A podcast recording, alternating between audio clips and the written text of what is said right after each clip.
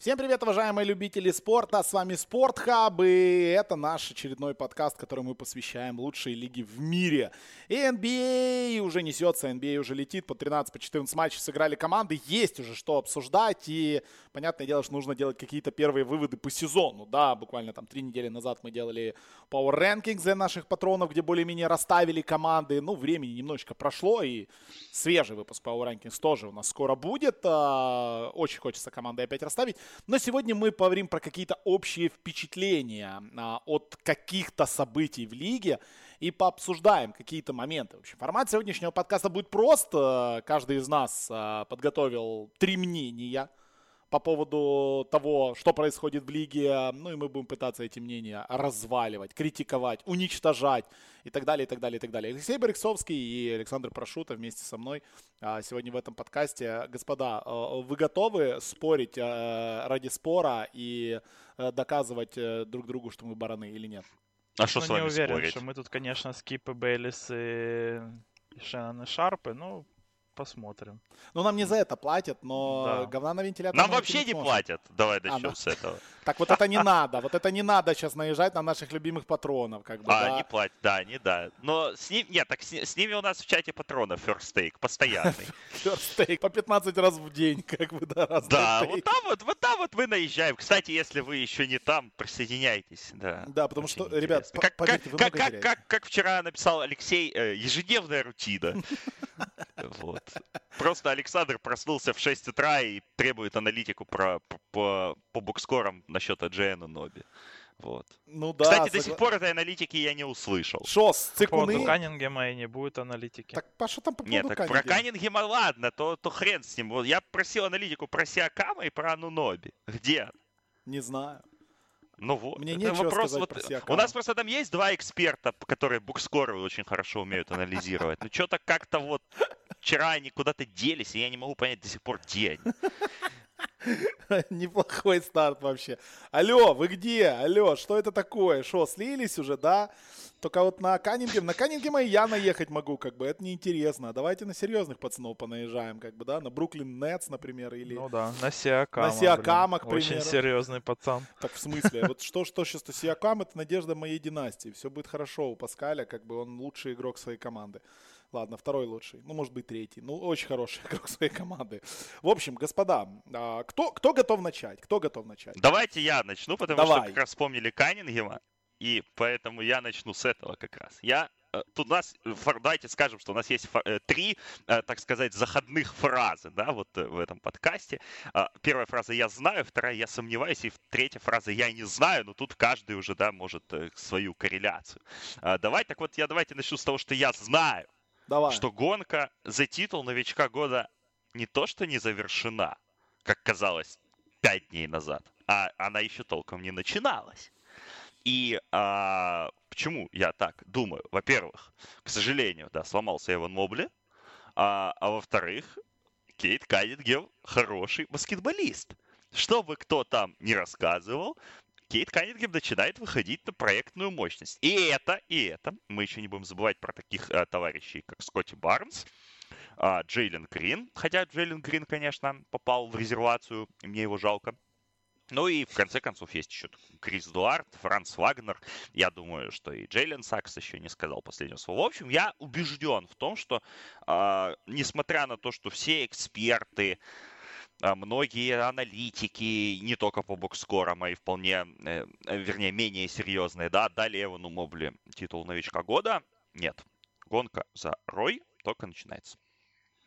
И тем более, что Мобли пропустит там 2-4 э, следующих недели, и я бы на самом деле на данный момент, наверное, все-таки он, наверное, идет на первом месте, но того же Скотти Барнса я бы, ну, так не ставил прям намного ниже Мобли, потому что э, для меня Барнс это тоже еще один человек, который меня впечатлил уже в летней лиге, потому что ну, то, что я видел в NCAA, там э, он, он вырос просто колоссально там за пару месяцев буквально и продолжает этот рост еще вот за эти пару месяцев, что были с летней лиги и до старта регулярки NBA и, и продолжает расти еще и по ходу регулярки уже, потому сколько Скотти Барнс вполне там к концу этого сезона может выйти на статистику в 20 плюс 8 плюс 5 и при, и при этом ну, круто в защите играет. И даже там при всей полезности от Мобли, при всей крутости там Каннингема, э, ну, то может быть такое, что ну, просто с Барнсом никто ничего не сможет сделать. Смотрите, у меня вот такой вопрос. А, как вы считаете, если, э, да, мы представим, что, в принципе, вот как играет, так и играет сейчас новички. Кто-то там чуть-чуть будет лучше, кто-то чуть-чуть будет хуже играть, да, кто-то где-то в каких-то матчах потянется, но в конце сезона, в конце сезона у нас возникнет ситуация, при которой, к примеру, Детройт, ну не к примеру, а точно, Детройт, Орландо, Uh, не выходят в плей-офф, да, а, там Хьюстон не выходит в плей-офф, Сакраменто, Оклахома в плей-офф не выходят. А, возможно, есть велика вероятность того, что Индиана и Торонто тоже в плей-офф не выходят, а Кливленд выходит. Вопросы тогда будут? Если Кливленд выйдет в плей-офф. Ну, слушай, в гонке новичков обычно выход в плей-офф э, играет, если играет значение, то играет небольшое. Скорее смотрят на то, какая статистика и как человек именно выглядит. Э, это уже скорее, э, вот эти все разговоры про результаты команды, это скорее, ну, уже про MVP, да, если Мобли там в одно лицо там бы вытянул, допустим, Кливленд в плей-офф, то это бы, наверное, было бы, ну, ну, не было бы никаких как бы вопросов, но это было бы потому, что у него статистика была бы просто более крутая и сам импакт. А так, ну, обычно исторически дают именно за стату чисто новичкам и и там уже потом, если все очень близко, тогда уже начинают смотреть на такие штуки, как, э, как и реальный импакт, э, скажем так, и уже на то, как играет сама команда. Но я думаю, что, кстати, вот в контексте именно Мобли на это будут смотреть. Потому что если Кливленд, ну, Кливленд не Сакраменто, понятно, там не 15 лет стрик, да, без выхода в плей-офф. Но если убрать годы с Леброном Джеймсом, по-моему, они же ни разу, да, не выходили в плей-офф. Если брать последние и перед, да, вот когда он уходил в Майами. Соответственно, э, если Мобли выйдет, выведет Кливленд в плей-офф, то это, я думаю, вот это будет аргумент выше статистики. Именно конкретно, конкретный Кливленд конкретно в этом году.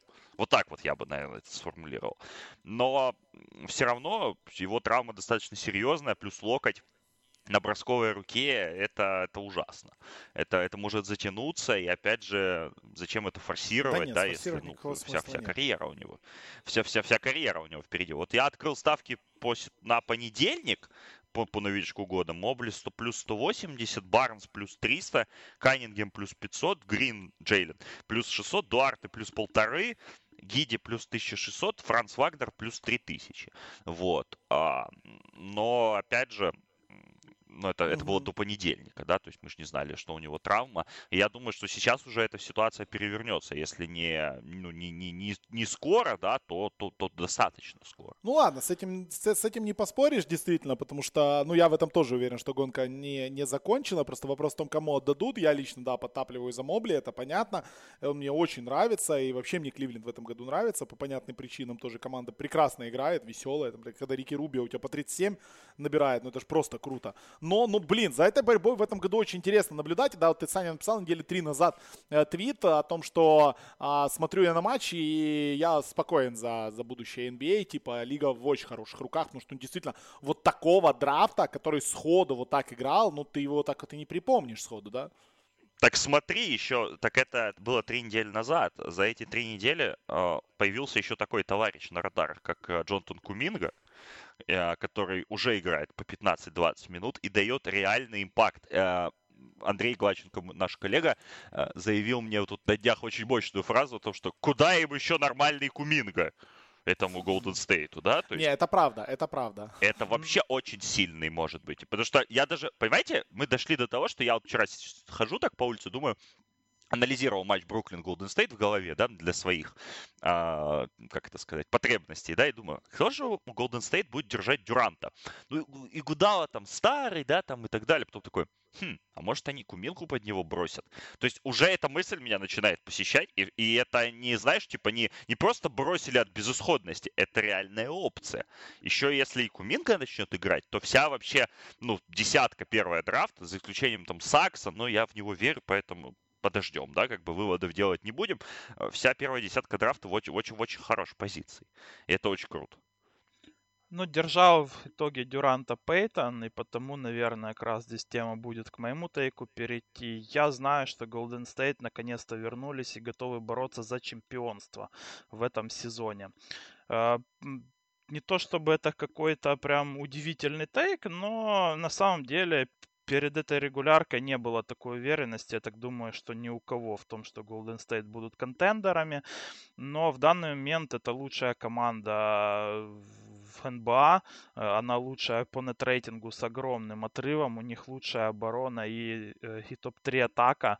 И что самое главное для меня, это не просто статистика, а они подтверждают вот эту статистику своей игрой на паркете, потому что э, нынешний вообще баскетбол э, от Golden State, он, конечно, не совсем тот, который мы помним, да, но он хотя бы приблизился к нему интеллектуально. Это находит в себе э, отражение в том, что команда лидирует э, в НБА по, по всем, э, э, ну, по всем показателям ассистов, скажем так, по э, по их проценту и так далее. Э, и при этом команда играет э, вот в интеллектуальный баскетбол, чего очень не хватало в прошлые годы. Но при всем при этом Warriors ну, сумели ну, совершить rebuild и немного ну, вообще переосмыслить свою концепцию игры, добавив в нее еще и больше атлетизма. То есть здесь и молодежь помогает, и Виггинс, ну тоже из Виггинса они сделали все-таки человека, это уже явно видно. И вот эти подписания там вроде Гэри Пейтона младшего, да, который там э, уже дает пользу реально своим атлетизмом, и он держит уже там Кевина Дюранта даже, то вот эти все моменты, и как Саша сказал правильно про Кумингу, Куминга для меня ну, вообще удивление и откровение ну, вот в данный момент, э, то это дает, конечно, вот э, мне право на то, что говорить, что Golden State в данный момент, пожалуй, главный контендер в НБА. И что еще являлось, э, ну, такой фишкой от Warriors в их лучшие годы, это то, что они в третьей четверти ну, просто выходили и всех и закапывали всех. Это же происходит и в этой регулярке. В третьей четверти у Golden State нейт рейтинг плюс 33,9. Это какой-то ну, вообще фантастический показатель. Защитный рейтинг э, у них вообще 83 и 3, и при этом у них лучшие показатели и в атаке, и в защите. И у трех следующих команд, э, ну, там еле-еле набирается суммарный нет-рейтинг в третьей четверти, чтобы он был больше, чем у одних Golden State. То есть, э, в принципе, вот для меня в данный момент э, команда из Сан-Франа, она является такой как бы самой, что ли, монолитной, да, в НБА. У меня к тебе, у меня к тебе вопрос. А, что делать с Вайзманом в такой ситуации? Вот Вайзман это проблема, кстати, потому что Вайзман мне не нравится, я много говорил об этом в прошлом году, не нравится прежде всего интеллектуально, и он абсолютно не вписывается в этот баскетбол. То есть э, он сейчас возвращается, я об этом думал, что нужно что-то с ним делать.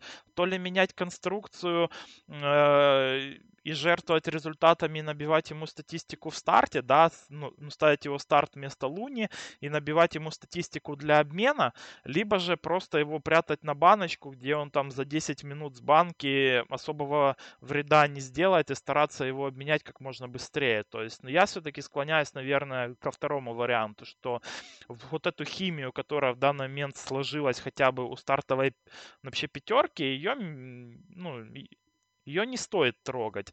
Так что я бы Вайзмана выпускал на 10-15 минут со скамейки. Это, я так думаю, что не сильно убьет его трейд-вэлью, которая есть даже на данный момент.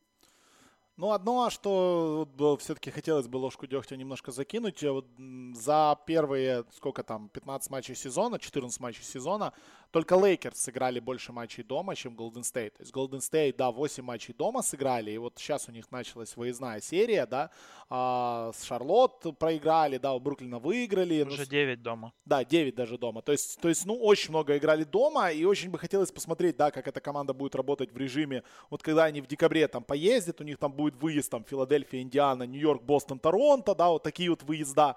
Э, и вот там вот интересно будет посмотреть, как они через вот эту серию будут пройти. Потому что дома при этих трибунах, когда у Кари летит по 50, да, все смотрится просто-напросто как в сказке. Какой-то люди играют на каком-то космическом уровне, причем абсолютно все, и ты смотришь, ты не понимаешь, где тут слабые стороны. Дреймонд как будто не собирается вообще в подкастеры уходить а мы знаем, что он собирается. Джордан Пул однозначно most improved, как бы сейчас. Тут, я думаю, ни у кого вопросов на данный момент быть не может. Даже долбанный Дамион Ли как бы играет, и Гудала бегает, как будто ему 18.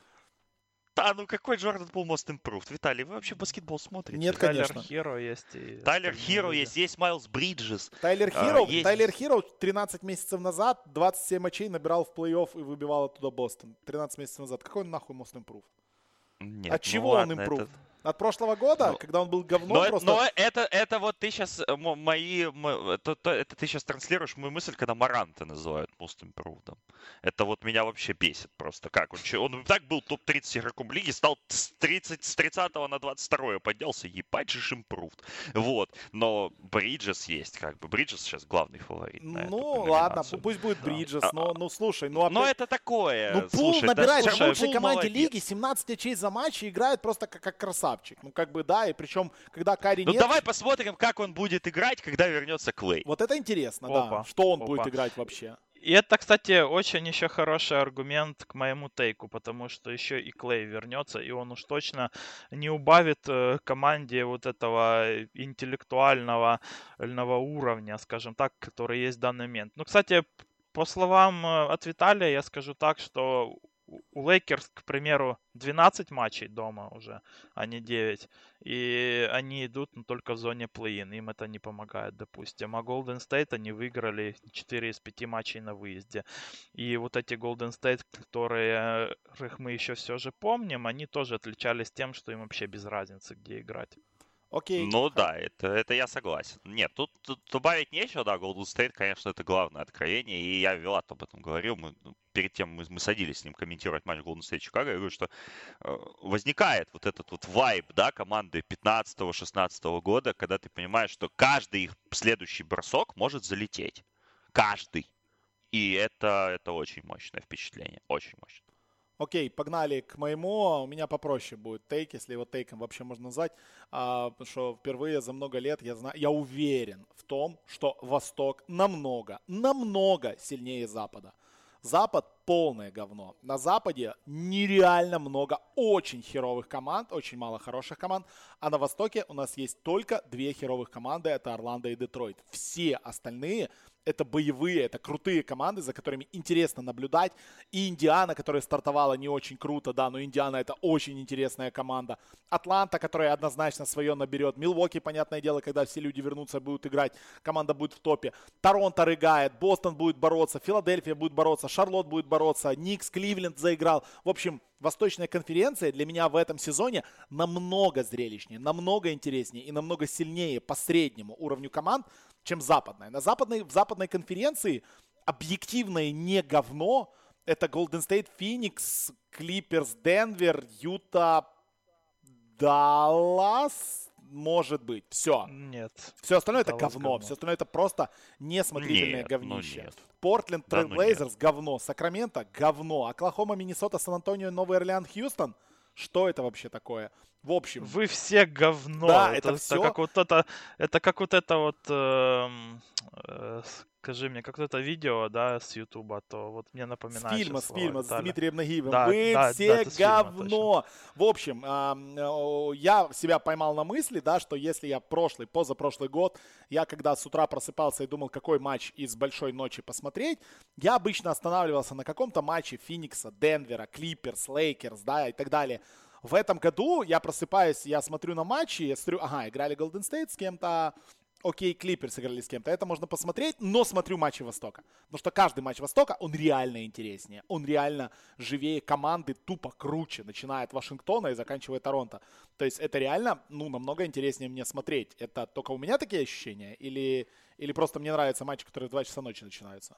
Но они рубятся, они рубятся. На Востоке они рубятся. Вот у них есть и а, эти матчи типа Бостон-Кливленд, где тотал меньше 200 дают букмекеры, и все равно его не пробивают, да?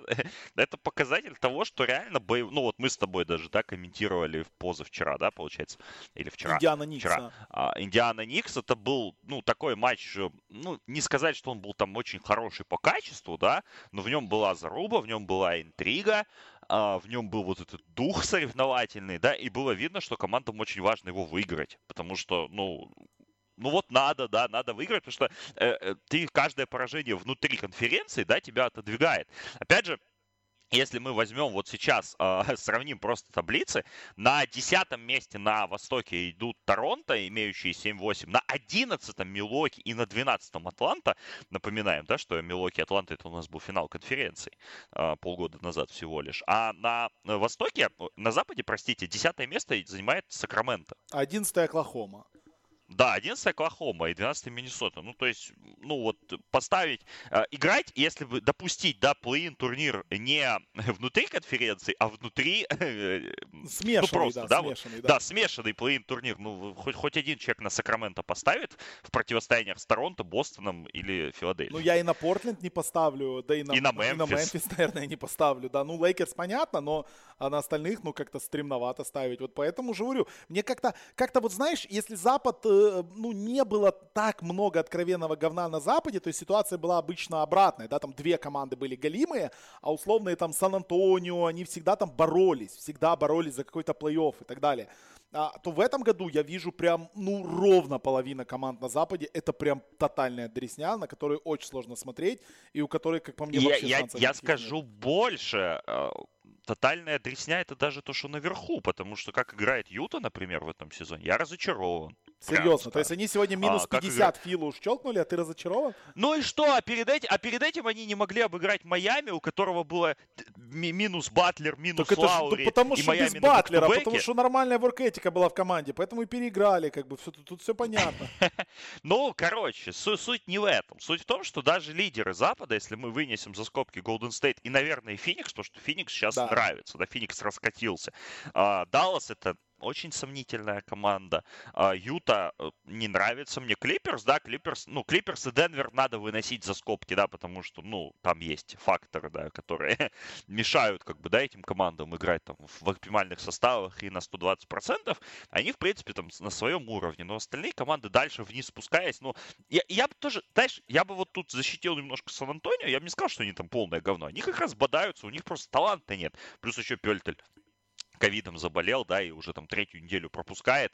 Э, Дрю Бэнкс, при всем к нему уважении, но это стартовый центровой уровня G-лиги, а не уровня команды, пытающейся бороться за плей-ин. Но все остальные команды, да, я вчера э, уже приехав домой, досматривал матч Миннесота Феникс, ну, честно, у меня кровь из глаз текла от игры Миннесоты, например. И видео с Карлом Энтони Таунсом, идущим в защиту в момент, когда Энтони Эдвардс берет мяч на другой стороне поля, как бы лучше, лучшего описания игры Миннесоты просто нет. Ну, просто нет. И так вот дальше. А по поводу Хьюстона, послушайте вчерашний подкаст э, Рингера, э, Ringer NBA Show, потрясающий просто Крис Вернон, пять минут просто матом крыл Хьюстон Рокетс как организацию. Вот. И я, я абсолютно с ним согласен, потому что из Джейлина Грина просто делают нового Зака Лавина э, не потому, что он супер атлетичный э, скорингард, а потому что Зак Лавин первые шесть лет своей карьеры играл в дерьме и Джейлен Грин идет по тому же абсолютно сценарию сейчас с этим Хьюстоном. Вот, поэтому да, поэтому Восток интереснее, на Востоке борются все, а на Западе, а на Западе хайпуют. Вот такая вот история. А, можно я сразу перейду к своему следующему, мы по, цепочке пойдем, да? А, или, или, или, или как? Да давай, что? Давай, в общем, смотрите, Э, у нас это называется «я сомневаюсь», но я бы это добавил «я не знаю как». Короче, я сомневаюсь в том, что после возвращения, после травмы Джейлина Брауна у Бостона ситуация станет лучше. Я думаю, что Тейтум и Браун не смогут играть в одной команде. Это вот почему? Так. Потому что это не работает. А потому что это не работает, потому что э, матчи, которые мы в этом году видели вместе, когда они играли, да, там в половине, по-моему, матча они сыграли, в 7 из 14, да, и один и второй, э, складывается впечатление, что как будто то ли не хватает, ну, то, что не хватает тренерской руки, это понятно, да, там тренер-новичок, который вообще не понимает пока, как работает команда NBA и так далее. В общем, складывается ощущение, что от атаки к атаке они как будто делят. То есть как будто они перед матчем договариваются, мол, давай так, четные атаки я провожу, нечетные ты. И это не работает. И ты видишь, как э, единственный склеивающий элемент в этом всем Маркус Смарт должен как бы, да, эту команду за собой вести. Он, от него было очень дохера разговоров и на пресс-конференциях, и большое интервью он давал в межсезонье, о том, насколько он лидер, о том, насколько он собирается быть вот этим glue guy'ем, да, который склеит это все, э, который склеит опыт Хорфорда и молодость Роберта Уильямса, который все раскроет э, потенциалы атакующие Тейтума и Брауна и так далее, и так далее, и так далее. А в итоге вместо того, чтобы склеивать, мы видим, что Смарт выходит на пресс-конференциях после матчевых и начинает задвигать дичь о том, а, какая команда selfish, как все плохо играют, как они плохо отрабатывают, насколько надо думать меньше про себя, а думать больше про команду и так далее. И это не меняет ничего. Все игры, которые сыграл Джейлен Браун и Джейсон Тейтум а, одновременно на площадке, были ужасными в этом году. И меня вообще не покидает вот это самое ощущение, про которое я еще раз повторю, о том, что каждая атака у них расписана. Мол, здесь я беру на себя инициативу, в следующий ты берешь на себя инициативу. Здесь я, здесь ты. То есть в этой команде нет блядского лидера. Эта команда никак не может выбрать себе капитана. Они должны были выбрать капитана до старта сезона. Но на старте сезона, ну, то есть новый тренер, когда пришел, Ами, он сказал, что мы должны выбрать капитана и так далее. Они должны были выбрать этого капитана. В итоге в начале сезона вылетел э, кто-то там из-за ковида, кто-то у них, кто-то у них вылетал в самом начале из-за ковида. Они перенесли эти собрания, потом был командный митинг, потом Браун вылетел из-за травмы, потом еще что-то произошло. Э, и, в общем, до сих пор 14 матчей в сезоне, это уже одна пятая сезона скоро будет. Э, а капитана у команды нет, лидера у команды нет, и команда играет, ну пока нету Брауна, все отлично. Вернется Браун, и опять начнется вот это вот. Вот это вот Дрочилова, кто берет игру на себя, кто должен брать игру на себя. А если эти двое не могут поделить мяч, да, это ситуация, как, ну, как мы много-много-много обсуждали, да, что будут делать одновременно в команде Уэстбрук и Джон Болл, да. То есть, и, и, и, и было непонятно до конца, что они делали в этой команде. Вообще непонятно было, как бы, и как это должно работать. Ну, то есть, Уэстбрук, блин, с Джон Боллом. Уэстбрук с любым человеком, абсолютно с любым на планете Земля, как он должен работать, кто с мячом ходит. И также здесь. Поэтому мне кажется, что команда, надежда которой на то, что, не знаю, Ричардсон будет набирать по 15 очей за матч, и что центром будет играть Грант Уильямс, который какой он нахер центр? Ну, я не понимаю, как эта команда должна работать. Мы все понимаем, что Несмит, Причард — это не игроки, уровня NBA при всем уважении, да. А, и если Тейтом и Браун не смогут поделить паркет, может быть, стоит все-таки пообщаться еще раз с Дэрилом Моури и придумать какое-то решение этой проблемы. Ну, это не одному тебе так кажется на самом деле, Вилат. Потому что из того, что я строил Бостон, у меня было аналогичное впечатление по поводу Брауна и Тейтума. Вот, э, что они действительно как-то делят, и они играют очень прям так э, в одно лицо. Я очень ругался, особенно... Особенно это, это касается Тейтума, кстати. Я очень ругался на него в нашем чате, там... Э, и обзывал его нехорошими именами, но это ну, он меня бесит, понимаешь, когда человек просто видит только себя самого, и при этом он же ж ни хера не Коби, э, вот, который мог себе это позволить, то я понимаю, почему это бесит и Маркуса Смарта, например. Ну, это, в принципе, эта ситуация, наш, э, она была прогнозируема. Мы об этом рассказывали в нашем превью сезона, что у Бостона нет плеймейкера, что им нужно, чтобы из Брауна или из Тейтума кто-то им стал. Э, и пускай там не Леброном Джеймсом, но ну, хотя бы Дерозаном, да, ну, это, это тоже круто, конечно, в принципе, но это, это были реалистичные ожидания для того, чтобы Бостон, если Бостон собирается бороться за топ-3, за топ-4 в конференции, кто-то из них должен был стать плеймейкером хотя бы калибра Дерозана, а они ни хера, ну, не Дерозаны, они и не стараются даже ими быть. Если у Брауна еще какие-то потуги бывают изредка, то у Тейтума это вообще забей. Ну, чувак там только себя видит и все. Вот, потому я с тобой здесь, конечно, наверное, согласен. И вот этот обмен с Филадельфией пускай он смотрится каким-то маразматическим на бумаге и на первый взгляд, но на самом деле у него намного больше смысла, чем это кажется. Другое дело, что, конечно, Бостону обменивать того же Брауна в, в 76ers э, ну, это, это тоже... Колено, да Эм, это тоже вообще капец. С, с другой стороны, им Фила обменяла Тейтума до этого. Может, они Тейтума вернут Филе, что ли? Вот. Э, ну, вот какой-то обмен им нужен, им нужен, им нужен плеймейкер, и я бы на самом деле, может быть, уговаривал бы даже... Эм, Портленд? Ну, Портленд нет. Пока что там нет никаких таких заявлений. Я бы говорил, Хьюстон отчислить Джона Волла, чтобы взять Джона Волла в эту команду. Вот, и им Джон Волл очень сильно бы помог. Настолько же, насколько он бы помог самому Хьюстону в данный момент с точки зрения ну, вообще розыгрыша мяча и мысли на паркете, э, то настолько же этот игрок помог бы и Бостону в плане распределения ну, вообще ролей и э, и плеймейкера. Ну, знаешь, про Вола я только добавлю, что вот довелось несколько матчей Хьюстона посмотреть, некоторые даже комментировать в этом сезоне, и мне очень понравилось, да, вот э, все, много разговоров по поводу того, что игроки сейчас держат там франчайз, франчайзы за яйца и вообще делают все, что хотят. А, на самом деле, вот каждый тайм-аут Хьюстона, обратите внимание, да, чем занимается Джон Волл, то есть Джон Волл это не Бен Симмонс, да, который там просто пошел в отказ и забил болт, Джон Волл на скамейке, и у нас были тайм-ауты, когда просто-напросто Сайлас общается со всей командой, а Джон Уолл отдельно, просто отдельно стоит и работает с Грином, отдельно объясняет тому, куда идти, э, под какие заслоны уходить. То есть он там реально, ну, менторит и коучит эту команду. И он с Грином э, постоянно с, э, боже, с этим дурачком их, как его?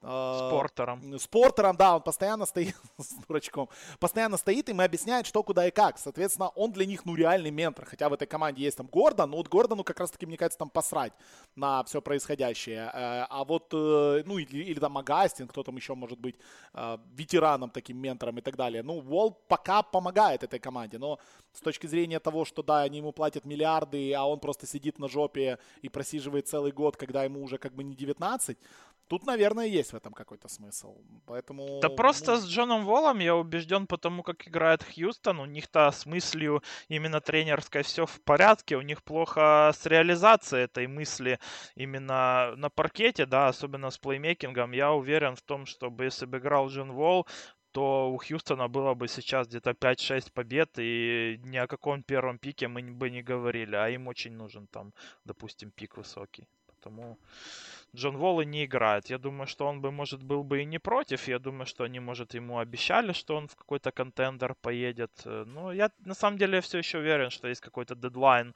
у Хьюстона по поиску обмена Джона Волла, и что они его, если не найдут этот обмен, то они его отчислят, и он просто уедет вот в команду типа, типа Филы или типа Бостона, или кто еще будет на тот момент, э, ну, как бы контендером.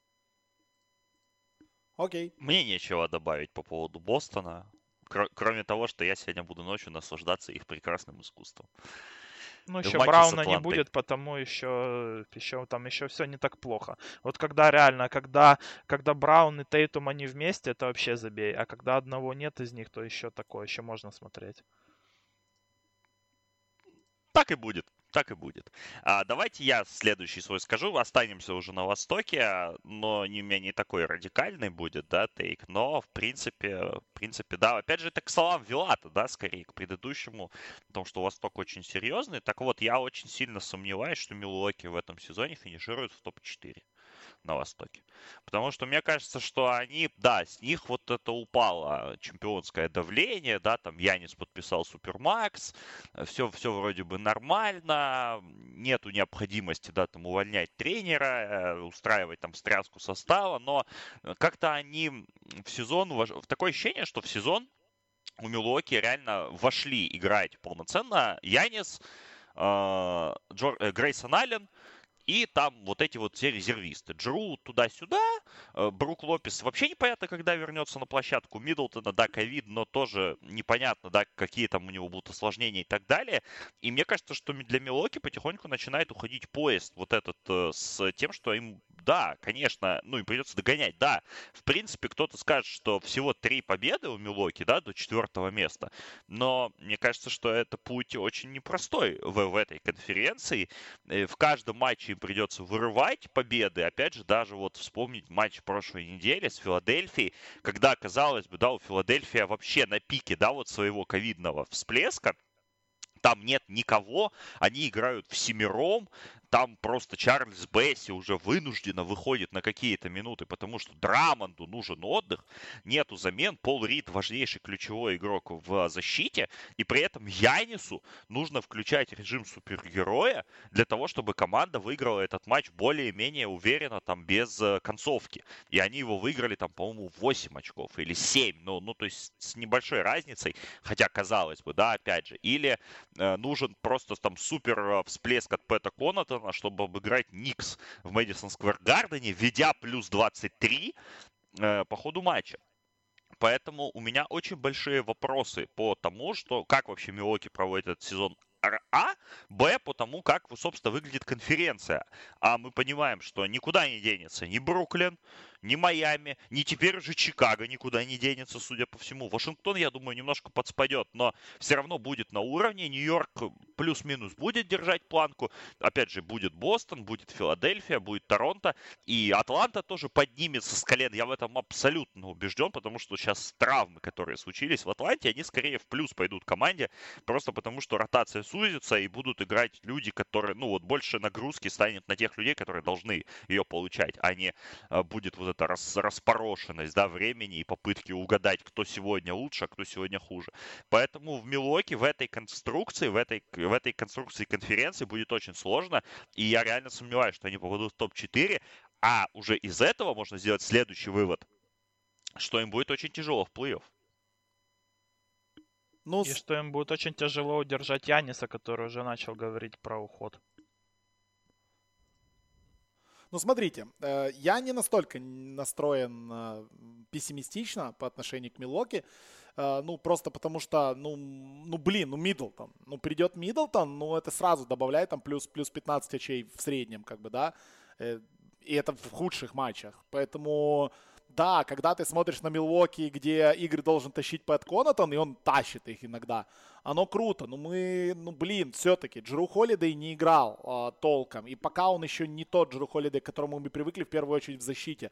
Брук Лопес вообще вышел уже в этом сезоне или нет? Нет, один раз он сыграл. Но он в первом матче сыграл. А, да. Только в первом матче сыграл и пока и не близко. Ну вот, вернется же Брук Лопес. Ну как бы, ну я, он же должен вернуться и должен играть на уровне, да, потому что Бобби Портис там, конечно, отдает хорошие очки и хороший большой, как ни крути. Но Брук Лопес это же совершенно другая картина. Соответственно, если мы представим все-таки нормальное боевое Милуоки с, со здоровым Джру в защите, с Бруком, который может бросать, с Миддлтоном, который в конце концов переболел заболел, и будем надеяться, что у него все будет в порядке, и он будет играть, ну, должна ситуация быть получше. По поводу топ-4, наверное, я соглашусь, потому что ты абсолютно прав, очень много сильных команд, да, то есть Майами, Чикаго, которые сейчас, это объективно команды, которые претендуют на прям топовый топ, и вот с ними бодаться будет тяжело, мы пока не понимаем, что такое Вашингтон, и, и мне кажется, что это какой-то флюк. Ну, я, я, очень странное происходит. Я, я не знаю, я ни одного матча Вашингтона не смотрел. Надо бы где-то сесть посмотреть, потому что как-то, блядь, 10-3. Это что вообще такое? Топ-4 и сложности в плей-офф, наверное, да. Но вот прям хоронить и, ну, сложно. Так я же не хороню, я сказал, я ну, сомневаюсь, да, что они будут Да, я тоже сомневаюсь, но я более позитивно на вещи смотрю. То есть, мне кажется, если сравнивать, например, шансы на топ-4 а, у Кливленда, Никс, Милвоки, Бостона и, например, Вашингтона, то у Милвоки, наверное, из этой группы ну, самые высокие шансы на топ-4. Они все в четырех играх. Но они самые высокие, потому что у них лучший игрок. Да, да, да, да, да. То есть, блин, все-таки хочется дождаться полноценных Милуоки. Потому что, да, мы прошлый год ими наслаждались, а в этом году мы ни разу вообще не видели полноценных Милуоки. Ни в одном матче. И хотелось бы... Ну, в первый день а, сезона в первый день мы сезона, их видели. Да, да, да. В первый день сезона, когда они там... И там, и там они выглядели потрясающе. Вот, вот, вот таких бы Милоки хотелось видеть. Ну, этих стандартных Милоки, которые э, могут минус 40 проиграть. И они, кстати, проигрывали, да, Майами. Два года подряд они Майами минус 40 ложатся. И в этом сезоне тоже они минус 40 проиграли. То есть, согласен, ты абсолютно правильно выбрал категорию. Сомневаюсь. Вот, вот я тоже очень сильно сомневаюсь в том, что, что будет с Милоки в этом году. Ну, вот у меня тоже схожее чувство, потому что, с одной стороны, Милоки могут ну, ну, просто взять, выздороветь и уйти на виннинг-стрик в 12 матчей и спокойно войти в топ-2, в топ-3. А с другой стороны, не факт, что они вообще захотят это делать. Вот в чем здесь главная, наверное, загвоздка. И что будут э, кто-то постоянно отдыхать, Янис будет играть там, ну, допустим, в пол ноги уже, когда вернется. И Миддлтон э, там тот же самый. Э, и Дивинченца еще есть у них тоже в лазарете. Но при всем при этом эм, и дома, что у них 1-4 в данный момент, это явно так не будет, ну тоже, что явно это флюк и, и результаты будут лучше. Но вот насколько топ-4, то здесь, конечно, большие вопросы, и потому я тоже согласен с категорией вот этого тейка, что здесь очень большие, ну, вообще сомнения, на каком месте будет Милоки на таком востоке. Окей, поехали дальше. Э, так, давайте мой тейк. Э, я не знаю, какого хрена у НБА ушло так много времени, чтобы поменять вообще правила и отменить этот флопинг, отменить, э, забанить вот эти штрафные, блин, вообще ненормальные, которые, ну, просто, э, от которых у меня кровоточило в глазах, и, и было такое впечатление, что я смотрю ненормальный спорт, не баскетбол, а сокер э, с бразильцами, с этими, вот, потому что в этом сезоне НБА лично для меня и и потому что я слышал, я еще не слышал, чтобы кто-то сказал, блин, ну, типа, в прошлые годы было лучше, а вот они отменили эти правила, они там из- изменили правила и стало глима. Нет, э, все говорят, я много читал в интернете в том числе, э, и в американской движухе, что все довольны прям изменениями правил, всем нравится э, ну, вообще баскетбол, который в НБА в этом сезоне. Я его смотрю лично с удовольствием в те моменты, когда у меня это получается получается. Да, упала результативность э, почти на 5 очков. Да, упала там, допустим, процент реализации на э, 1,7% с игры. Э, но ну, то, что было в прошлом сезоне, по-моему, это было ну, вообще ненормально. Когда команды друг другу на регулярной основе отгружают 130 очков, и нет никакой вообще понятия о защите, нет вообще никакого. Когда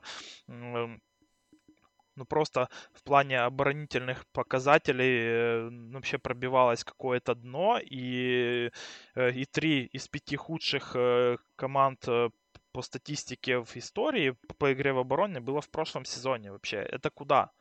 И и то, что мы видим в этом году, оно выглядит намного более сбалансированным. Я не могу сказать, что это стал прям защитный баскетбол, но игрокам оборонительного плана хотя бы дали шанс хотя бы дали шанс на какое-то честное, относительно честное, ну, как бы соперничество. Э, в этом сезоне результативность э, средняя у команд НБА 107,2 очка. Это примерно, э, это нас не отбрасывает там, допустим, в 90-е, там тоже я видел тейки, когда писали, да ну, это вот этот защитный баскетбол опять, это опять кровь из глаз. Ну нет, это не 90-е, когда было там 90-95 очков за игру. Это показатель э, сравнимый с тем, что было в 2009-2010, что было в 2000 э, ну, допустим, 17 и 18 годах. Э, и, и при этом я еще отмечу, что это ну, можно сказать, что э, ну, вообще баскетбол был э, переосмыслен. То есть это не откат, опять-таки, в 90-е, потому что, э, опять-таки, вот эти все тенденции по поводу того, что много трешек бросают, да, они же как бы сохранились. То есть это баскетбол одновременно и эффективный, но и там, где у игроков оборонительного плана теперь есть какой-то шанс, и у команд, которые делают ставку на защиту, у них тоже есть какой-то шанс показать себя не только в плей-офф, но и в регулярке. Э, и я так скажу, что это, в принципе, это нормальная ситуация, потому что если мы посмотрим на историю НБА, то подобные изменения вообще в конструкции игры, да, там в правилах, они были практически постоянно. Потому что э, подобная же высокая результативность была в начале, в середине 80-х, допустим, когда ну, тоже забивали по 111 очков за игру. Э, и это все сменилось с эрой защитного баскетбола 90-х и начала 2000-х. Э, и, как мы видим, в последнее время опять пошел сильный перекос в атаку. И в данный момент вот НБА нашла э, такую э, некий баланс, да, между атакой и защитой, и, по-моему, это прекрасно. Ну, стоит сказать, что все эти новые правила касаются 449 баскетболистов в лиге, одного они не касаются и это мне нравится. Демар Дерозен, как бы он как играл, так и играл. На нем как свистят, так и свистели, как свистели, так и свистят. И это действительно... Ну, я, я с тобой полностью согласен. Для меня, вот Саня не даст соврать, довольно важный момент в ночных эфирах, очень важный момент в ночных эфирах, особенно в матчах, которые начинаются в 5 утра, это чтобы матч шел не 2 часа 45 минут, а 2 часа 15 минут, да? То есть, чтобы не было очень многого количества пауз, потому что оно очень срывает флоу это очень сложно комментировать, это очень сложно людям смотреть. Все-таки ночные игры, да, когда у тебя 500 перерывов на штрафные за вторую половину, а клатч четырехминутный длится там, я не знаю, вечность, ну, оно бесит, оно просто бесит. Реально очень сложно как бы хайпово рассказывать про то, что происходит. Сейчас этого нет, сейчас некоторые матчи вообще быстрее двух часов заканчиваются. У нас вот Индиана была с Нью-Йорком, они первые две половины, при том, что они должны были начинать в 2.30, начали, как всегда, в 2.45, там, да, э, в 3.30 уже первая половина закончилась. То есть быстрые игры. И как ТВ-продукт это лучше работает. Нету этой тонны просто ненужных пауз, когда ничего не происходит, как бы. И тут я не ну, могу Штрафные это самое скучное, что есть в баскетболе. Да, и поэтому тут я не могу тебя не поддержать. Я тоже не понимаю, почему они так долго к этому шли. Это, это слишком долго. Боже, простите, я прерву. Видели, какой у нас трейд произошел в, в лиге? В династийной, да. да видели. Просто... Мы даже за него голосовали. А, за него голосовали. Да. Я... В прямом эфире, да. да что? Офигеть. Букер, Ховард Бегли, Гордон Ру... Вот это трейдище просто, да. Все, простите, что мы вас отвлекли. Это наша Patreon лига э, фэнтези. Если хотите с нами играть в следующем году, присоединяйтесь. У нас всегда весело. Ладно, погнали. Я бы, я да. бы, я бы, я бы к, к этому, да. к, к Лешиным словам абсолютно правильным, и да, и про время матчей ты тоже сказал абсолютно правильно. Я бы добавил, ну, я вот много слушаю да, тоже американских э, подкастов, и, и вот этот, э, вот эти споры по поводу так называемых еврофолов, которые уже не евро на самом деле, да, потому что в Европе э, после того, как ужесточили правила фиксации срыва атаки, да, и быстрого отрыва, стало гораздо меньше этих фолов, э, и, ну, потому что никто не хочет нарваться на неспортивный, да, то есть есть, конечно, разница в трактовках, да, моментов, когда один судья считает, что была попытка игры в мяч, а другой судья считает, что не было, и даже когда убегают три в одного, они не дают неспортивный, но все равно, да, плюс-минус этот момент пофиксили. Меня, с одной стороны, смешит, да, вот эти вот постоянные дискуссии о том, что давайте что-то надо с этим делать, мол, как это так, эти сволочи, обороняющиеся команда имеют право сорвать атаку. Да, вот в центре поля, и им за это ничего не будет. А с другой стороны, ну, типа, и что? Ну, ну вот и что? Ну, имеет право, так поменяйте правила тогда, э, ужесточите правила. Но это будет, мне кажется, что если они пойдут на это, это будет э, сезон хаоса просто, когда, опять же, один судья будет свистеть один фол, другой судья второй фол. И в NBA, а, при том, что они реально добиваются достаточно серьезной стандартизацией э, всех свистков, да, и приведения под общий знаменатель, это будет сложная задача. Э, в остальном же, да, я, я только за, как бы, вот такие правила и такой баскетбол, и действительно продлительность игр, ну, лучше всего говорит о том, что у нас в прошлом сезоне было, вот я откомментировал 120 матчей, по-моему, всего 2 или 3 матча закончились в, до, двух, до отметки 2-10 ну вот по чистому времени, да, ну не матчевого времени, а просто вот, э, ну, жизненного времени, да, 2-10. Сейчас таких матчей э, раз в неделю случаются, и это прекрасно, потому что реально не сбивается флоу, меньше челленджей стало, вот еще важный момент, э, меньше, меньше стало возможностей у тренеров брать челленджи, э, еще бы сами просмотры бы чуть-чуть ускорили, но это такое, это уже нюансы. Поэтому, да, сложно спорить с тем, что, что все, все работает. Окей, погнали к следующим нашим. Что у нас? Три, три осталось, да? Три из последней категории. И, окей, давайте я начну, потому что я не совсем понял, что мы имеем в виду под последней категорией, потому что я не знаю, да. А, у меня просто очень интересный тейк. Э, я скажу так, я не знаю, почему все Филадельфию и Дэрила Моури за то, что он неправильно менеджит ситуацию с Беном Симмонсом. Мне кажется, что все, что происходит сейчас с Беном Симмонсом, играет очень сильно на Филадельфии. И мне кажется, что Филадельфия и Дэрил Моури сейчас в очень больших дамках. И чем дальше в сезон, тем выгоднее предложение за Бена Симмонса получит Филадельфия. Вот так. А почему будет выгоднее? А, потому что как только пойдет у нас сезон, как только мы приблизительно на Рождество или после Рождества, да, когда у нас там а, дедлайн первый, по-моему, в начале декабря, да, когда можно будет уже менять игроков и так далее. 15 декабря. Да.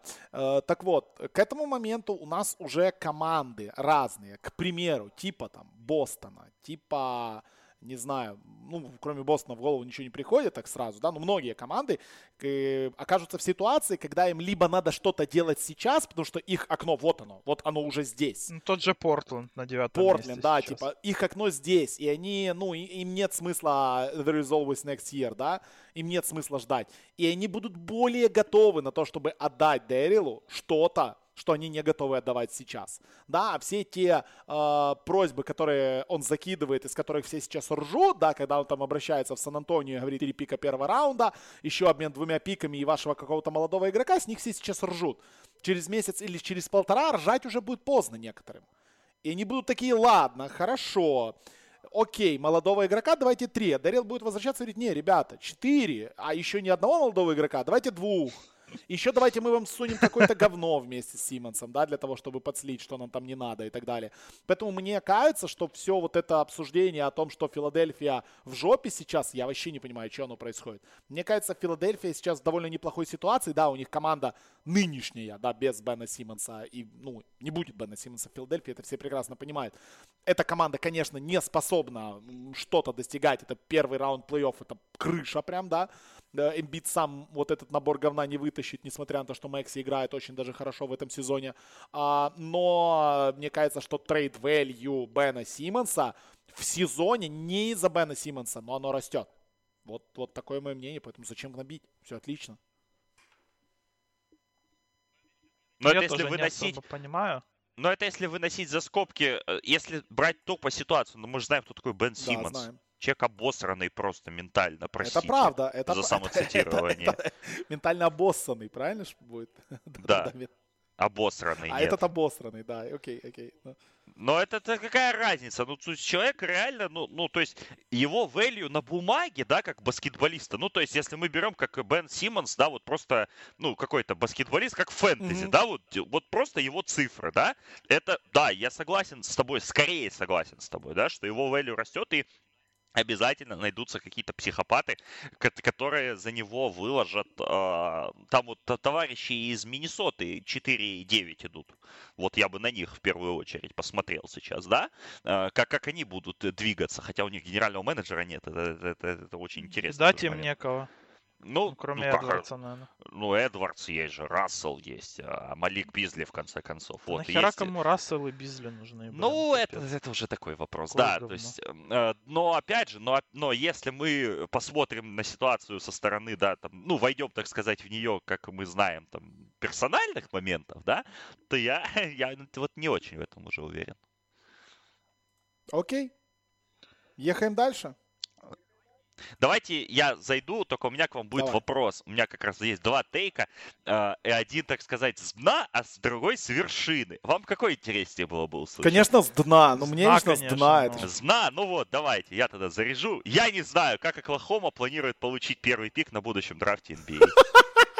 У, меня тоже такой вопрос был, кстати. Это один из моих, ну, тоже была одна из моих как бы заготовок для тейков, потому что я тоже не понимаю, как. Это надо всех сейчас усаживать и играть там, допустим, Тре Маннами и Ааронами Виггинсами уже сейчас, ну, ну идет, понимаешь, Леша, все идет к этому, понимаешь? Люди выдали четырехматчевый победный streak, э, обыграли Лейкерс, обыграли кого там, Сакрам... Э, вот они, э, мой любимый матч в, в этом сезоне от Оклахомы, когда они проигрывали Сакраменто 23 очка в середине третьей четверти, и зачем-то его выиграли. Ну, ребята, ну, вы же команда, которой надо проигрывать. Вы э, должны были просто остановиться в этот момент и выпустить на площадку Вита Крейчи и Тео Малидона. Вместо этого вы взяли и отыгрались. И еще, так мало того, что отыгрались, вы же видели, как этот матч закончился. Лю Дорт сделал перехват на ведении в последней атаке Сакрамента, добежал до, до чужого кольца и забил э, с фолом, по-моему, даже. Не, не с фолом, просто, просто без фола, да-да-да. Но, но не важно, то есть, ну, он совсем... Я понимаю, что Людорт молодец, как бы, да, мы его не зря все-таки в топ-75 игроков NBA ставили по нашей версии. Но зачем? Для чего? То есть 5-8 вы идете, и э, проблема же еще в том, что есть команда Хьюстон Рокетс, которая идет 1-13, и в этом месте я э, анонсирую важнейшее событие. Сегодня матч Оклахома-Хьюстон ночью. О да, о боже, о да, вот это матч. Вторая, вторая дуэль в сезоне между этими командами. Первая была в первую ночь большую, да, сезона. И тогда Хьюстон выиграл плюс 30. Вообще без проблем. Я пошел денег и в этот момент поставить. И мне показалось в этот момент, что типа ну что, как бы, ну молодцы, Оклахома нормально, как бы, да, вот проиграли э, матч, да, вот прямому конкуренту, но после этого Хьюстон выиграл ноль матчей. Ноль. Оклахома, э, а, хотя Оклахома минус три с половиной сегодня дают. По-моему, бесплатные бабки. Ну, я думаю, что минус очень уверен. Я, я, я уже, бы, я, да, я, я докупил еще одно очко, минус четыре с половиной за два с коэффициентом уже зашел все. Вот. А, но я, я искренне не понимаю, вот, вот зачем они это делают, потому что, ну, как мы знаем, да, не обязательно, э, тут у нас все-таки НБА, а не НФЛ, не обязательно, да, быть строго последней командой, да, в лиге, чтобы получить то, первый пик, достаточно там в топ-4, да, как бы оказав топ-3, вернее, в ботом 3, чтобы у тебя были равные шансы на первый пик. Но просто, опять же, они придут к ситуации, как в прошлом сезоне, когда был такой драфт, ну, очень, на, на очень крутых игроков, да, и они шестым пиком выбирают просто, когда уже топы, супер топы уже закончились. И может быть такая же ситуация и в следующем году, когда условные там Банчера, Чет Холмгрен, кто там, Даррен, Харди пройдут, а у них будет пятый пик, и они опять будут выбирать из э, меньшего, меньших зол, как бы. И это очень странно. Ну, мне нечего добавить. Ну, Оклахома мне напоминает мою команду в династии, прям до боли души. Я тоже всеми силами стараюсь слить в этом сезоне, но я хотя бы по правилам нашей лиги я не могу усадить Бамбу и Фокса, а Аналогично, вот Леша, аналогично. Я тоже планирую сливать фэнтези, а они, сука, выигрывают. Я не понимаю, как это работает. Ты что с этим, что с этим вообще делать? Не, ну Оклахома приятная. Она просто приятная. То есть вот тот, тот момент, про который Саня вспомнил, да, когда перехватывает Дорт и идет в отрыв, забивает забивают, они настолько искренне радуются, они настолько крутые, и в этот момент просто надо, ну, как бы э, веб-камеру из офиса Прести ставить, который такой, да ну ёб, ну, ну что вы, блядь, делаете, ну почему? Хотя, может быть, с другой стороны, они уже понимают, что у них и так слишком дофига всего, а? Но может, ну, слушайте, а может тут ситуация быть как в прошлом году, да? То есть они уже в прошлом году эту схему опробовали, угу. что в первую часть сезона мы играем как получится, да, стараемся, а во второй просто начинаем нагло сливать. И, и приходим, да, там, к моменту 20 побед. Типа условно. Типа усаживаем Шая вообще, Дорта вообще да, кому-то да, отдадим, да. если надо будет в аренду, да. да, что в НБА так нельзя делать. Ну, я не знаю, вполне возможно. Мне очень нравится Оклахома. Прям нереально нравится Оклахома, потому что это веселая команда, как минимум. Когда там Джеремайя Робинсон Эрл выходит и лучший игрок матча, ты такой, окей, хорошо, прекрасно. А, ну, Саш, вот этот вопрос, который в Рингере задавали, ну, наверное, тоже надо обсудить. Ты спрыгнул уже с а, поезда Алексея Покушевский или еще нет? Или ты в него и не заходил? Я я, я в него не сказать, что сильно заходил, вот. То есть мы, мы-то его котировали не очень высоко. Я думаю, что, ну, ну, ну он набрал массу, то есть, да, это, это хороший момент, но все остальное не очень хорошо. С другой стороны, ты понимаешь, что э, вот э, тут э, это коррелирует с тем, что если сейчас они действительно опять засадят, засадят Шая и Дорта и дадут Покушевский мяч в руки, то это будет хорошая возможность, опять же, да, убедиться в окончательно, хороший пик это был или плохой, и для команды хуже же не станет, потому что с Покушевским на, как игроком на мяче ты все равно больше пяти матчей не выиграешь. Но я, я пока, пока я, ну, я и не впрыгивал в этот пояс, скажем так. Вот. Окей. Okay. Ну, а про то, что ты говорил, Вилат, про то, что у них так много всего, ну, ты понимаешь, им не нужно, допустим, э, ну, еще 15, там, допустим, треманов. Им, им нужен один Каннингем. Ну, наверное, да. Где-то одного надо найти какого-то более-менее, потому что пикать опять восьмыми девятыми это, это такая себе ну, идея. Ну, тем более сейчас, судя по, по, по той конструкции драфта, которая есть на данный момент, понятно, что она 10 раз еще перекрутится, mm-hmm. но в топе сплошь большие игроки. А, поэтому, ну или там комбо-форварды, да, то есть, ну, в общем, да, то, что... им то... как раз такие нужны. Да, да, да. Э, вот. И, и тут же такая ситуация, что одновременно Прести не хочет прям, ну, типа, все-все-все разваливать. То есть он не хочет менять Шая, потому что иначе можно, ну, вообще очень долго все это дело потом строить. Э, ну, а с другой стороны, ну, тот же Шай, ну, посидел он в прошлом году. Э, а что ты его будешь прямо сейчас, ну, сразу же усаживать? Ну, я думаю, что он тоже хочет играть в баскетбол. Я думаю, что для его карьеры такие длительные простои, они тоже не идут на пользу. Ну да, они ему выкатили, конечно, максимальный контракт, но я думаю, что здесь уже будет его проблематичнее в этом сезоне усадить рано, а к тому моменту, пока они смогут это сделать, там, допустим, в последних матчах 20 хотя бы, то уже все может быть упущено, потому что Хьюстон усадил Джона Волла еще до старта регулярки. Э, у Пеликанс там ну, вообще забеет, а, блин, вообще не команда НБА, непонятно что. И здесь вот эти вот моменты, когда еще есть Детройт и Орландо, и Миннесота, то уже может быть реально поздно в то, вот этот момент, когда они уже усадят все-таки Шая. Что у нас последнее осталось, Леха? Э, и у меня остался последний тейк, да. Э, я сомневаюсь, что Чикаго Буллс останется в топ-4 на ты. Востоке. Э, да, они круто играют в данный момент, да, у них классная статистика, но с кем они играли? Ну, то есть у них есть, в принципе, неплохие, да, победы там над Ютой, но это все, это дома было. У них в основном эти победы, они домашние были. На выезде они переиграли только Клиперс и Лейкерс, при том, что, ну, как бы Лейкерс это сейчас, это, я бы не сказал, что суперсильная команда, вот, э, ну, ну, наверное, только победа э, вот над Клиперс, она имеет какой-то такой вес прям супер, потому что дома Даллас, э, дома Бруклин, ну и, и Бруклин, наверное, все-таки. А остальные, в принципе, их соперники, они не особо-то и впечатляют. Два поражения от Филадельфии, поражение от Нью-Йорка, это команды, которые тоже Э, умеют играть в обороне, скажем так. Э, и поражение от Golden State это вообще лучшая оборона этого сезона. Так что э, я думаю, что у Чикаго будут реально скоро проблемы, тем более возвращается Коби Уайт. И и глубины в составе нет вообще, то есть любая травма, она сразу же отбросит очень сильно, э, очень сильно Чикаго. В данный момент вот нет Вучевича и уже, э, ну, как бы есть проблемы с игрой в атаке. Ну, я, я с тобой не согласен. То есть, да, Коби Уайт, э, непонятно, как он в эту конструкцию войдет, но меня вдохновляет э, то, насколько хорошо в сезон вошел Айо Досунму, да, меня вдохновляет те минуты, которые получает Ализа Джонсон, когда они играют играет там маленькой пятеркой, да, вот без Вучевича мы уже видели в некоторых матчах, как они это пытаются делать, как они разобрали Лейкерс на выезде, как бы, да, тут тоже вопросов быть никаких не может. Дерозан играет на уровне MVP.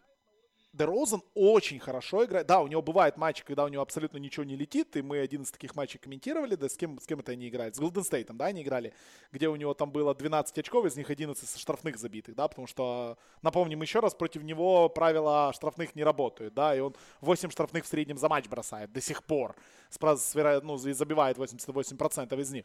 То есть в этом плане все. Дерозан играет очень хорошо, Лонза поймал свой бросочек, Лонза бросает 45% из-за дуги это, это просто космически круто. Ну, это зам... не флюк, по-твоему? Что-что?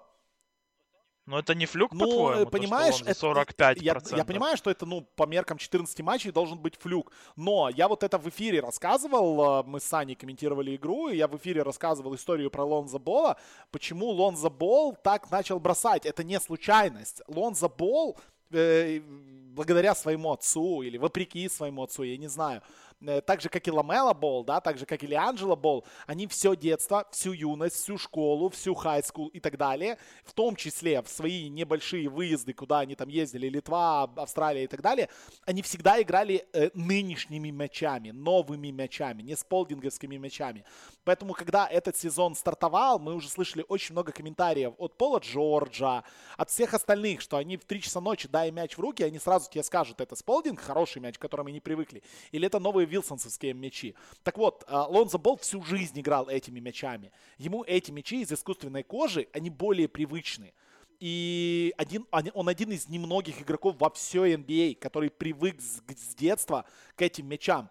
И поэтому я не считаю, что это совсем флюк. Да, 45% это дохера. Это очень дохера. Должно быть все-таки чуть-чуть ниже. Но м- это не то чтобы супер случайность. То есть это факторы, которые сложились в пользу Лонза. Поэтому у меня есть уверенность, что у него этот сезон будет хороший с точки зрения шутинга. Да, не 45%, потому что, блядь, ну какие 45% у Лонзо Бола, вы издеваетесь? Но в районе 40-39% он сможет бросать. И если Лавин будет играть, как он играет, а Лавин берет игру на себя и лезет, если Дерозану будет дальше светить то, что свистят, если Дерозан еще он начал уже бросать эти трешки, да, он бросает две с половиной трешки за игру, уже два года бросает. Если он начнет их еще и попадать, сейчас он их не особо попадает, то команда... Он попадает нормально, 37%. Ну, более... Ну, он бросает просто мало, да? Это, это флюковый ну, вообще процент для У него, у него, для у него должно быть 17, как бы, в этом плане. У Дороза на 28% трех по карьере и очень стабильно. У него там лучший год это 33,8 и 31. То есть все остальное это не Ну, в общем, если говорить этого. по Чикаго, единственное, что мне у Чикаго не нравится, мне не нравится, что они вынуждены так много играть Джавонты Грина. Но что Джавонты Грин, ну, вообще не вдохновляет. Вот не стоит на Джавонте Да Грин. потому что у них некому ну, да, играть Патрик больше, Уильямс понимаешь? вылетел. Это, конечно, очень большой минус. Если был бы Патрик Уильямс, у меня бы вопросов по поводу топ-4 не было. Но не знаю, да, когда команда выходит в старте, блядь, с Тони Брэдли, э, это, ну, стрёмно, это очень стрёмно. Им придется с ним еще поиграть, я думаю, недельку, да, пока не вернется Вучевич. В общем, я более, ну, ярко так смотрю на, более оптимистично смотрю на Чикаго, просто потому что мне кажется, что Лонзо чуть-чуть fluke'ует, но не особо, а Лавин и Дерозан на уровне. И поэтому я думаю, если Карузо будет делать то, что он делает, я не знаю, видели ли вы полный матч с Лейкерс, просто а, в NBA, в хайлайтах, да, в, на, на этой, на лиг-пассе, уже сразу после матча обрезали все тайм-ауты, но какой же был офигительный в Стейплс-центре, который уже не Стейплс-центр, кстати, называется, а Криптоком-центр, блядь, отличное название на следующих 20 лет, мать твою. А, какой они сделали в Лос-Анджелесе ему трибют, как бы, да, Алексу Карузо, который чемпион, все дела, вернулся, обнимались там все с ними и так далее. Карузо, ну, реально яркий, ну, очень яркий. То, как... Но он тоже флюк. Ну, так, ну, какой, ну, почему он флюк? Ну, ну, где флюк? Да потому что, ну, не может, ну, ну в чем прикол Каруза? В том, что он своими перехватами и защитой он просто создает много шансов для нападения Чикаго. Он тупо отбирает позешены у атаки соперника и ну, дает и их своей команде. Так идеальный ну, у него 20... Юнит. Ну, у него два с половиной стила в данный момент. При карьерном показателе 1,1. При том, что ну, это нереально 2,5 удержать. То есть э, Каруза будет меньше ну, допустим, создавать шансов для своей команды. Бол будет явно хуже забивать, э, явно хуже будет бросать и Дерозан тоже. Во всей этой истории у меня нет вопросов только по Заку Лавину. Он делал грязь до этого, и он будет продолжать ну, делать э, ее и после. Нет Патрика Вильямса, пришел Коби Уайт. И при всем при этом э, Вучевич там выглядит вообще инородным элементом. Меня вот это еще пугает, я об этом не сказал. Но то, что ну, ну просто Вучевич выглядит как-то отрезанным от команды, и его любимые точки теперь занимают гарды на паркете. Ну, может быть. Опять-таки, интересная тема для обсуждения Чикаго. Я думаю, мы Чикаго будем обсуждать чуть ли не в ну, каждом вот у меня подкасте. потому оно тоже в категории mm-hmm. «я сомневаюсь», а не «я уверен, что mm-hmm. их не будет в топ-4», понимаешь? Ну, тема классная. Вот тут, вот тут интересно, да, послушать срачи и, и патронов наших и так далее на эту тему, потому что, ну, мне Чикаго вот как-то вот очень нравится. Есть у меня какая-то уверенность в том, команда яркая просто, очень яркая. И, и ну, и когда Каруза, когда ты смотришь эту игру, и вот, да, опять-таки отсылка к тому, как мы комментировали, я просто в эфире задаю вопрос, да как он перехватывает? И Саня говорит, а ты посмотри, как он стоит. Просто человек стоит на месте, как бы, да, просто стоит, не пригнувшись, ничего, и у него руки возле колен. Просто, просто у него длиннющие вот эти руки, которые длиннее, чем он сам в два раза. Ну, ну блин, ну это же красота, это же хайп, это же весело. А ну, ну вот эта статистика, что Дероузан вместе с Лавином а, идут просто по темпу Скотти Пиппина и Майкла Джордана этот сезон, по количеству матчей, которые по 20 очей каждый из них набрал, ну давайте, ребята, вперед. Люди в Чикаго на баскетбол начали ходить. Хочется, чтобы хоть немножечко света в, в этой тьме, которая в 20, 20 лет в жопе сидит команда, чтобы хоть немножечко в Чикаго порадовались. Потому что все-таки не забываем, что Чикаго это Где третий... Сидит? Да? Где сидит? В жопе. а времен Дерека Роуза не было, да? То есть... А это случайно, это флюк А. один год. Это такое. Ага, ну ладно, вот не тут- 20, 12 лет, хорошо. Когда там Роуз был? В каком году вообще? Ну, это. ну, закончились они в 2014, да. Ну, да, лет 6 сидели, да. Лет вот сейчас сидели. вылезли, вылезли и нормально. В общем, я, я просто подтапливаю как-то за Чикаго, ну просто потому что они мне приятные. Прям реально приятная команда. Очень интересно матчи смотреть и очень интересно пересматривать. Э, В топ-4, да, будет сложно, но, скажем так, если, если бы мне сказали, кого бы ты прям сейчас выбрал, кто точно войдет в топ-4 Чикаго или Милуоки, да, который мы обсуждали, я бы выбрал Чикаго. Сложный, Ну, со- сложный вопрос. В два раза Да- больше побед. Давай, давай да. за- поставим вопрос так. Назови мне команду на Востоке, которая точно войдет в топ-4 по итогам сезона. Бруклин. Я бы сказал Майами. Майами. Хорошо, Бруклин и Майами. Окей. Ну две. вот, две, да, то есть еще два места остаются у нас под вопросом. А, и на них претендует, по сути, вся конференция, да, по большому счету. Ну, я, я коротко себя добавлю, что я покупаю, да, Лешин пессимизм и по поводу позиционных моментов, да, глубины. Это даже по предсезонке было видно, когда у них просто, ну, выходят люди, у них нет запас, ну, Тони Брэдли как запасной центр, это, ну, сейчас он стартовый центр, то есть у них нет третьего центра вообще в команде. А Лиза Джонсон, это, конечно, прекрасно, но почему-то Донован ему не доверяет. Играют вот этими микробол пятерками, а, оно то работает, то не работает. Вопросы, да, с Лонзо, Дероз, ну, когда, то есть, да, у Чикаго, когда оно все работает, оно выглядит очень круто и очень апсайдово, но а, соглашусь, скорее соглашусь с тем, что э, очень как бы, да, легко палку в это колесо вставить, и сразу же что-то пойдет не так. И опять же, это еще Дерозан, да, играет на уровне, ну, если не MVP, я думаю, что он, ну, на уровне первой сборной All-NBA он играет. Э, Поэтому, блин, очень сложная команда для разбора. То есть я, например, думал, когда Чикаго немножко, да, вот проиграли Golden State неделю назад, я думаю, о, наконец-то они пришли в норму, сейчас оно чуть замедлится. Но потом они уверенно обыграли Даллас. А, После этого хорошо съездили, ну, да, как бы мы скептически не относились к командам из Лос-Анджелеса, выиграть в Лос-Анджелесе на back-to-back'е это сильно. Это, это надо что-то иметь, да, за плечами. Поэтому я вот, для меня Чикаго вообще самая такая интересная команда э, на старте сезона, потому что я не могу ее пока прочитать. Но да, возвращение Коби Лайта, конечно, здесь. Это как с Вайзманом в Голден Стейт. Примерно вот как, как и здесь. Я только немного э, исправлю, что Даллас они обыграли до поражения от Golden А, State. ну, ну вот у кого-то Потом они еще вот выиграли. в Калифорнию. Не, они обыграли две команды из Лос-Анджелеса на бэк-то-бэке. После правда. Стейта, да? Да, да. У них выезд Ну, в Калифорнию. Ну, значит, они проиграли перед Далласом кому-то. Вот меня засмущало. Два та игра. поражения от Филадельфии было у них А, подряд. вот, да, они а проиграли потом Филадельфии, победы причем над Бруклином и Далласом. Вот, они проиграли Филадельфии, причем в одном из матчей уже не было, да, там людей. Ну, то есть Филадельфия усеченным составом играл. Но в целом, да, очень сложная команда для разбора. И категория сомневаюсь, но вот она, она, она здесь э, прокатывает хорошо. Ну что, получается, все обсудили? Да. То, что планировали, Слушай, все. я- Не, ну у меня-то еще запасные тейки еще есть, но это на следующий раз. Слушай, мне, мне понравился этот формат, э, который придумал Алексей. Это прям прекрасный формат. Прям вот реально провели, э, считай, полтора часа вместе с Анкатом в беседе. И хочется еще поговорить про какие-то вещи. Потому что, ну, прикольно, что есть некоторые мнения, по которым сходимся, по которым не сходимся. И, ну, есть по поводу чего посрачевать. И это, это реально прикольно, это реально прекрасно. В общем, мне понравилось, э, уважаемые слушатели. Если вам понравилось, вы тоже пишите. У меня к вам просьба. Очень большая просьба сейчас, если вы дослушали до этого момента, вы вообще герои нации, это самое главное.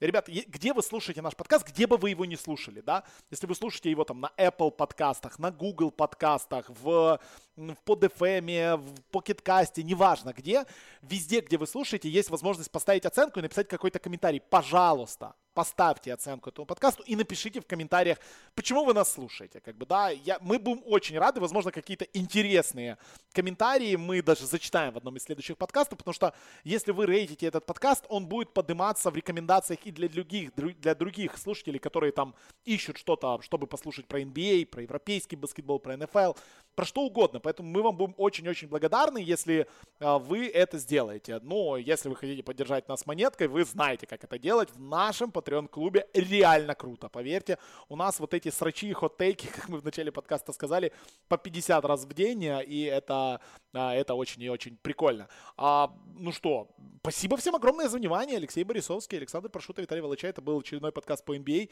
А, ну а нашим патронам ждите, скоро выйдет, э, надеюсь, э, очередная версия Power Rankings от Спортхаба, и я уверен, что будет очень много изменений в сравнении с первым Power Rankings, который у нас вышел три недели назад. Все, спасибо за внимание всем. Пока-пока.